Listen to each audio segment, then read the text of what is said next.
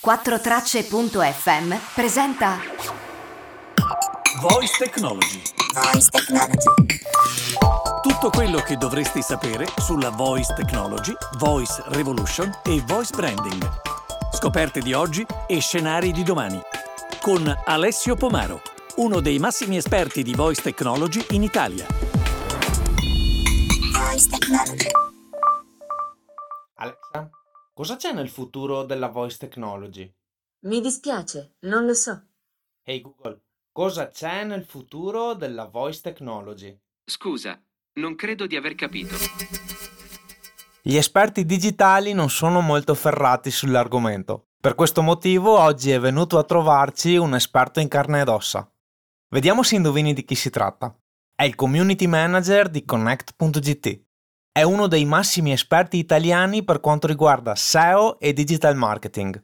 È imprenditore e divulgatore digitale e ha scritto la prefazione di Voice Technology, il mio libro. Beh, avrai capito che si tratta di Giorgio Taverniti. Bene, credo che sarà un'ottima occasione per imparare qualcosa. Bene, ciao Giorgio e grazie per essere con noi in Voice Technology Podcast. Grazie a te per l'invito, Ale. Oggi parliamo di futuro della Voice Technology, ma anche un po' di presente. Infatti tu hai scritto la prefazione del mio libro e l'hai intitolata La Voice non è il futuro, è già. Ti racconti cosa significa e ce la spoileri un po', ce la sintetizzi? È sempre bello poter fare una prefazione di un libro come il tuo che racconta il presente, racconta anche il futuro e quindi è molto bello. Io con questa frase volevo semplicemente far capire che in realtà è già il presente perché è già usata tutti i giorni da persone di qualsiasi fascia d'età, di qualsiasi altra cosa che ci possa differenziare come persone ed è già utilizzata da tanti brand. Quindi per alcuni è il presente. E lo era già quando il tuo libro è uscito, ora sarà ancora di più il presente, quindi chi si immagina un mondo futuristico in realtà è già indietro. Questo era il concetto. Bene, grazie. Parto subito con una domanda complicata. Allora, i big della tecnologia investono in voice technology e in intelligenza artificiale dedicata alla conversazione, ma ho notato che c'è una grande attenzione verso il mondo della salute. Google, ad esempio, ha creato un laboratorio per l'analisi del sonno per creare le nuove funzionalità del nuovo MateDub. Microsoft, molto di recente, ha acquisito Nuance anche per il loro know-how nel settore healthcare. Volevo sapere cosa ne pensi della formula big della tecnologia più intelligenza artificiale e voice technology più salute. Allora, sicuramente la salute è uno dei mercati più grossi in assoluto già ora. E per il digitale lo sarà sempre di più. Quindi questo è un mercato che loro non si possono lasciare proprio sfuggire. E già in alcune nazioni ci sono dei test molto interessanti con degli abbonamenti legati per esempio a un braccialetto che tu tieni e ti tiene monitorato tutto quello che fai. Ora, sembra una cosa abbastanza strana, ma in realtà venendo vicino un po' a noi, se ci pensiamo un attimo, chi non darebbe un braccialetto al proprio madre, padre, anziano per vedere ogni giorno che misura qualcosa? È effettivamente un qualcosa che rientra nell'aspetto del monitoraggio della salute e anche nella prevenzione di tante cose. Io però ho un po' di problematiche su questo argomento, nel senso che non ritengo che sia corretto che siano i big della tecnologia a fare questo, ovvero è ovvio che siano loro, è ovvio che sono quelli che possono investire di più e ci possono portare più velocemente nel futuro. Mi chiedo quanto paghiamo perché vogliamo arrivare velocemente nel futuro rispetto a tutto quello che oggi sappiamo dei dati, che oggi siamo molto più consapevoli di quello che sta succedendo. Vediamo l'ultimo leak dei dati di Facebook, per esempio, sta creando un sacco di consapevolezza. Ecco, questo è un problema. Tutti quei che da qualche anno a questa parte, da 2 anni a questa parte, avevamo bisogno di una burocrazia che mettesse becco su alcune cose. Le hanno messe, per esempio, su YouTube for Kids, sulla parte dei bambini, sì. Quindi si sta mettendo tanto l'attenzione sui contenuti per bambini, sia su YouTube sia sugli altri ambienti sociali, però salute, intelligenza artificiale e tante altre cose non dico che, non voglio usare la parola vanno regolamentate nel senso che vanno controllate, però ci vogliono delle regole, se no qui davvero è il Far West e non ce lo possiamo permettere su cose così delicate. Assolutamente, sono d'accordissimo con quello che hai detto. Cambiamo totalmente ambito e andiamo alla ricerca nel mondo del web. Tutte le piattaforme ormai introducono la dettatura delle ricerche o l'assistente digitale. Sì. Cosa ne pensi e dove andremo? Beh, questo diventa interessante perché è un po' come la Formula 1, cioè la Formula 1 che cos'è che fanno? Le case automobilistiche partecipano e poi cercano di innovare quelle che sono, oggi noi usiamo tante cose che sono nate in Formula 1.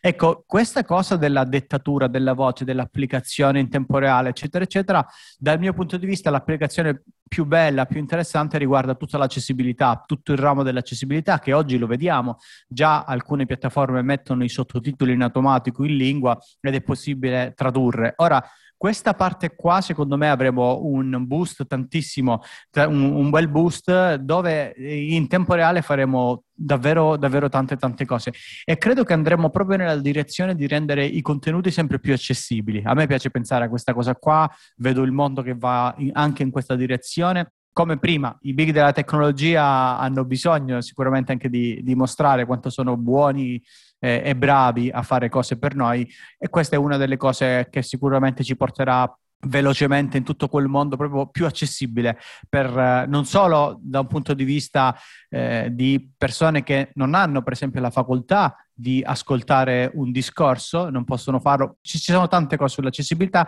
ma anche accessibilità di informazione, nel senso che traducendo in automatico dalla lingua italiana all'inglese possono succedere tante cose. Oggi i meccanismi sono ancora molto indietro, ma sempre la tecnologia è così, quando si lancia qualcosa è indietro, poi piano piano l'intelligenza artificiale, ora lo stiamo vedendo, impara a fare tante cose che oggi neanche ci immaginiamo. Sì, infatti pensiamo anche al salto che abbiamo fatto anche da 2 anni a questa parte nel mondo della qualità delle voci digitali. Io mi ricordo 2 anni fa, sembra di tornare a un'altra epoca proprio sulla qualità della sintesi vocale, insomma. E facendo un salto ancora più in là verso il futuro, parliamo di deepfake e riproduzioni delle voci, ma non solo, anche dei modelli 3D delle persone. Volevo sapere tu cosa ne pensi e non so se lo sai, non so se hai sentito parlare del progetto che si chiama MateDub, lo sta per lanciare Marco Trombetti, che è l'attuale CEO di Translated. Si tratta, okay. Ecco, per raccontartelo prendo testuali parole, okay. Il primo strumento per fare doppiaggio utilizzando voci prodotte da un'intelligenza artificiale allenata ascoltando i migliori doppiatori. Quindi volevo capire cosa ne pensi dei deepfake, magari se vuoi anche spiegare agli ascoltatori cosa sono, e poi avremo dei marketplace di voci che potremmo scegliere ed utilizzare a nostro piacimento, secondo te?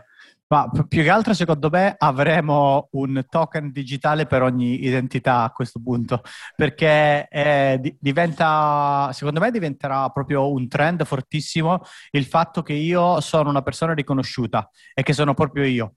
Con la blockchain questo è sicuramente possibile, lo stiamo vedendo con tante cose, quindi secondo me andremo in questa direzione, perché il deepfake, che si può fare con la voce, si può fare con il video, ovvero riprodurre un'altra persona che non sei tu, che è una realtà.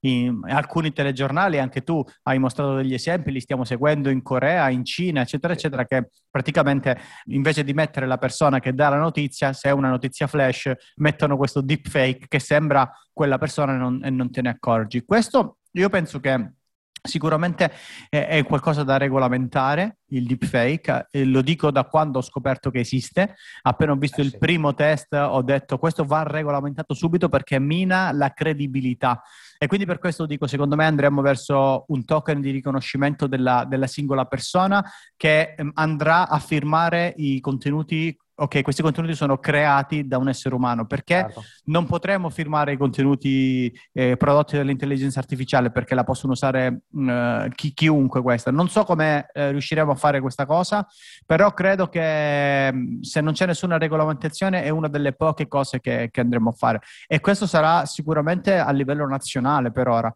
a meno che non arriveremo, quando sarà pronta questa cosa, a livello magari mondiale. Se tu ci pensi, Speed, per esempio, per fare un esempio, per accedere a Speed tu devi essere una persona fisica, non può l'intelligenza artificiale crearsi uno Speed, per dirne una. Quindi secondo me questo potrebbe essere un campo interessante, ovvero io firmo. Sicuramente è bella questa cosa del doppiaggio, è bello. Ho visto che hai postato un Einstein oggi, questo, Einstein che viene doppiato, cioè anche la voce si può fare, è una cosa interessante, vedere dalla registrazione di qualcuno come si può andare a ricreare la sua voce, ricreare il suo aspetto visivo, è molto bello. E sicuramente immaginiamo se avessimo la registrazione di Dante Alighieri, per esempio, sarebbe bellissimo avere Dante che ti racconta la Divina Commedia. Rimangono per ora dei giochi, ma non sono dei giochi. Ecco, non si vuole andare a fare dei giochini.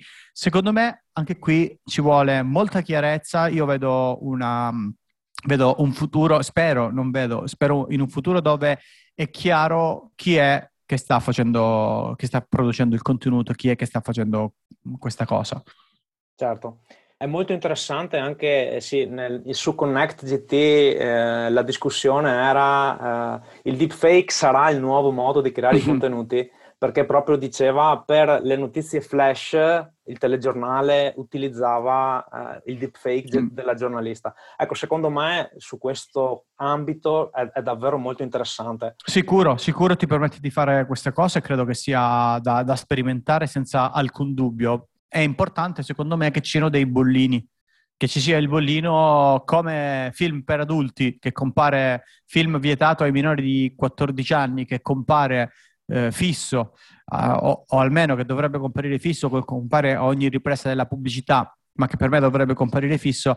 Ecco, contenuto prodotto dall'intelligenza artificiale è un bollino che secondo me ci vorrà. E poi io spero, in realtà, perché spero anche contenuto prodotto da un essere umano. Certo. E non potevo non farti la domanda: social audio, podcast e in generale l'esplosione del consumo dei contenuti audio. Qual è la tua visione di presente e futuro? Beh, sicuramente è una cosa che ci aspettavamo tutti, che l'audio fosse un qualcosa del futuro. 4-5 anni fa era una cosa abbastanza ovvia, non è una cosa che oggi guardiamo con stupore, e non è neanche con stupore che guardiamo ai nuovi ambienti sociali come Clubhouse, che sono totalmente audio, perché semplicemente è una banalità da un punto di vista di percezione di quello che sarà il futuro, perché i nostri sensi quelli sono, cioè non è che ci vuole un genio. Il genio ci vuole nel realizzare qualcosa che sia di qualità buona. Io vedo in questo momento un Clubhouse, non lo vedo molto bene perché li vedo molto lenti, nello sviluppare cose nuove. Le cose che hanno fatto sono proprio super banali, replicabilissime, senza nessuna tipologia di ascolto reale di quello che serve, o comunque contentini che sono stati dati. E quindi secondo me venderanno, o se non venderanno comunque non credo che resteranno leader in questo mercato, a meno che non cambiano totalmente quelle che sono le loro policy e le loro cose, perché comunque io lo sto guardando e già in Italia è calato davvero di tanto. All'inizio era X, poi è diventato diviso 2 e oggi è diventato ancora diviso 2. Praticamente le stanze sono semi-deserte, a parte qualcuna. Ci sarà un boost con Android, ma poi succederà la stessa cosa, perché è un ambiente sociale. Dov'è l'errore dal mio punto di vista? L'ambiente sociale audio è un ambiente sociale molto stancante, quindi io sono più per ambienti sociali che hanno anche la possibilità di avere la stanza audio, tipo Telegram. Telegram secondo me sta facendo una buona cosa. Ecco, io penso che il presente oggi sia di Clubhouse, di quello che andrà a fare, ma è già calato tantissimo. Ma il futuro sarà delle community, non dipende dall'ambiente sociale, cioè non è Clubhouse, non è Twitch, non è YouTube, è la community. Sì, tu cerchi la persona, e non la cerchi per dove sta trasmettendo, giustamente, ma la cerchi per quello che dice. Assolutamente sì, tu la cerchi per quello che dice, e quindi quindi secondo me fa la differenza. Discord è fortissimo, per esempio, per dirne uno. Certo. Bene Giorgio, una battuta conclusiva. Ci racconti se hai qualche esperienza legata alla Voice Technology e magari qualche proiezione per il futuro? Sì, io ho un po' di esperienze sia personali che ovviamente di marketing. Quelle di marketing sono abbastanza semplici. Poi abbiamo fatto per il Web Marketing Festival insieme a te abbiamo fatto tutti i sistemi di applicazione vocale che per esperienza, per vedere come funziona, come non funziona, sono stati molto belli. Capire anche attraverso l'audio cosa le persone cercano. Credo che sia veramente un settore troppo importante e troppo sottovalutato, nel senso che tutto quello che riguarda il customer care e tutto quello che riguarda i chatbot e le conversazioni sono veramente qualcosa che possono portare il customer care ad un livello incredibile, sia per una questione di assistenza alle persone, sia per una questione di arricchimento dei dati delle persone. Quando parliamo di personalizzazione dei dati, parliamo di personalizzazione dell'esperienza. Facciamo un esempio pratico: la persona ha perso la password, no? O non riesce a rigenerarla, e oggi abbiamo tutti i sistemi, ma se proprio non riesce, non ci vuole niente a fare un assistente vocale e la persona dice non riesco a recuperare la password, il sistema gliela rigenera nell'assistente vocale o nel chatbot testuale, e tu però hai una persona che potenzialmente loggata perché devi riconoscerlo, no? E allora in quel momento lì puoi dirgli scusa, ci manca la data di nascita, per esempio, per dire una cosa, nel tuo profilo. Oppure ancora non conosciamo il tuo genere, dopo che ti chiede assistenza. Ecco, questo è molto interessante da un punto di vista, per fare un piccolo esempio, ma ci sono miliardi di esempi. Da un punto di vista sicuramente personale, invece, ho una bellissima esperienza perché io ho un fratello disabile e uno di questi, un Natale passato, mia madre ha avuto la brillante idea di regalare, io volevo fare un regalo e mi ha detto: ma perché non compri Alexa? Io ero già sconvolto dal fatto che lei conoscesse Alexa, ma c'era la pubblicità in TV, io non l'avevo vista, non guardavo la televisione. Io comprai Google Home, ad essere sincero, perché era più semplice per me collegarlo a YouTube e collegarlo all'epoca anche a Chromecast, quindi sono arrivato a casa, ho montato tutto, ho insegnato a mia madre a usare Google Home e a chiedere a Google Home di mettere qualcosa sulla televisione, quindi bello.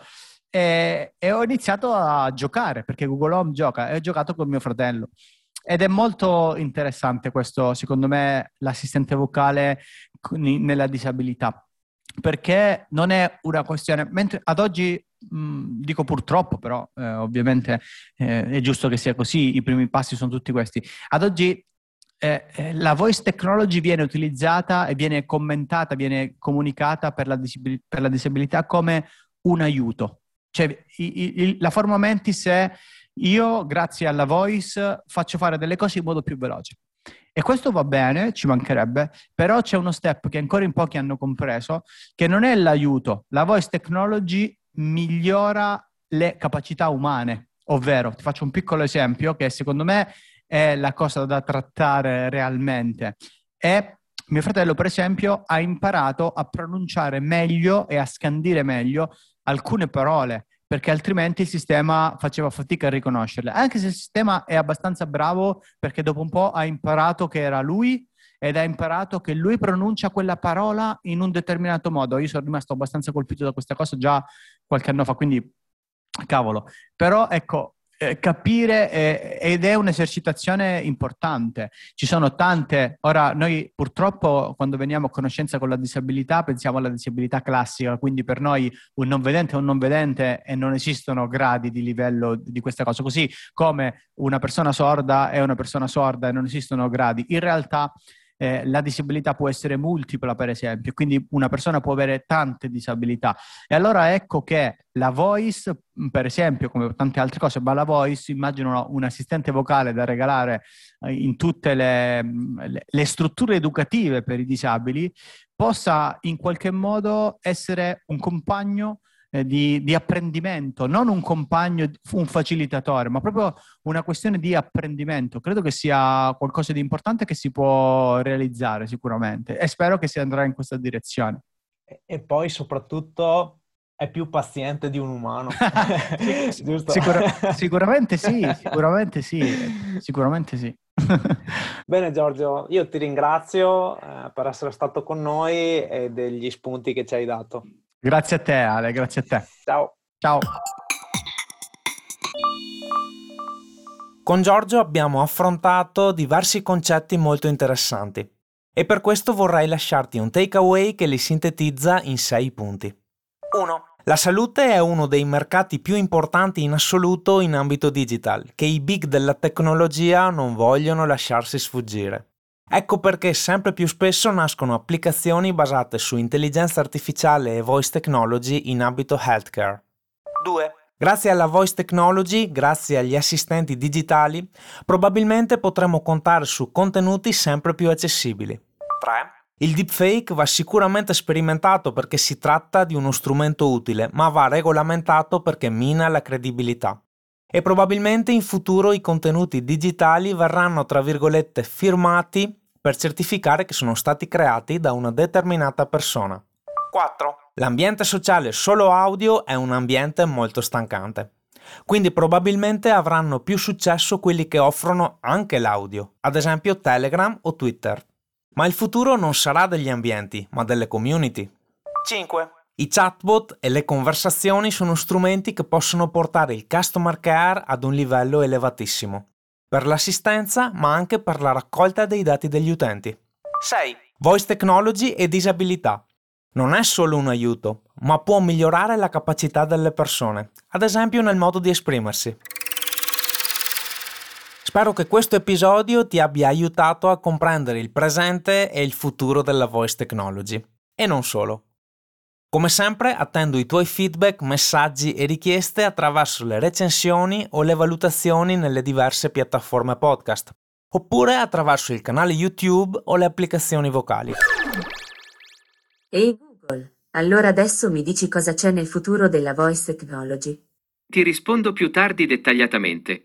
Ma secondo te, se dico ad Alessio che vorrei andare a lavorare per Giorgio, come la prenderà? Beh, veramente sarei ancora qui. Bene Alessio, ovviamente scherzavo. Ah, ah, ah, ah, ah, ah.